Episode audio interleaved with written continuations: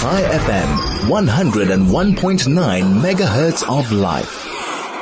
And as always as well, our weekly guest, Ernst van Rensburg, is here to join us, who is the clinic manager at Dis-Chem Baby City. Hello, Ans. Thank you so much for joining me again today. Good morning, Yolandi. Um, so um, I don't. I was saying to everyone, um, I am like running on final fumes here this week. Uh, my kids are finishing school today, and we are really like getting ready now for um, holiday time.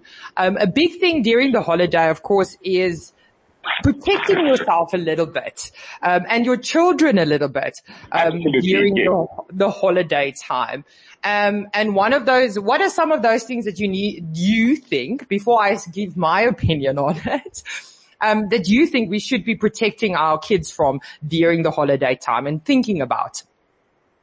So before you go on holiday, um, it's always important to remember, especially this time of year, we are ending a school year or um, a, a, year that your child might have been in creche or whatever the case might be. So it's been a tough year for everyone, including your children. So it's extremely important that they um, that that you give them um, multivitamins and make sure that they do actually um, eat a, a well balanced diet with um, lots of vitamins, protein, nutrients, um, and and that they don't only eat fast foods because because what happens a lot is that parents um, take their children on holiday, and when they come back and school starts, children get sick.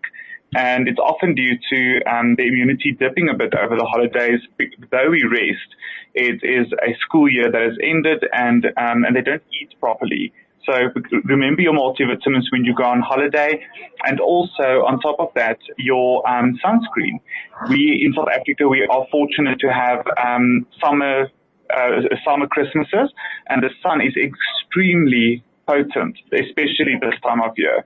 So a broad spectrum um, SPF 50 is always important, regardless of the of, of your your child's um, skin. We often think that, that children with a darker skin color um, or, or, children with a lighter skin color tend to be more um, susceptible to skin cancers and skin uh, sun-related um, uh, damage. But everyone, all children, are actually very prone and susceptible to this and sensitive to sun. So make sure that your child is protected. Um, try to to um, frequently apply every hour uh, broad spectrum SPF 50 UVA and UVB um, you also remember a hat, and if you can um, purchase one of those UV protection um, uh, swim swimsuits, it, it's also great help, especially if you're not able to reapply sunscreen every hour. Yes. And I mean, I mean, those UV protected uh, swimsuits are so amazing.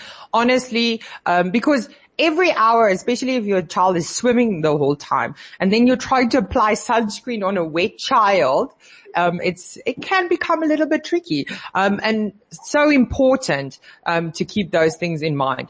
Another thing um, that I was thinking about as well, Ants, is um, also the fact that um, your child is spending quite a lot of time, especially if you go to the beach in sand and there's dogs on the beach and there's all sorts of mm-hmm. things.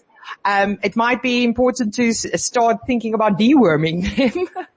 Definitely. A lot of people, and there are so many misconceptions about deworming. Um, a, a, lot of people, adults, um, think that you don't have to deworm yourself if you don't have any symptoms of, of worms.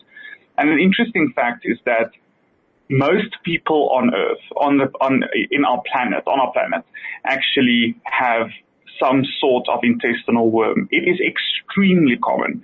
Um, it, it, it's in our food, it's, in, it's on our pets, it's everywhere. You can get it from sand, from soil, from uh, fruits and vegetables, meat, everywhere.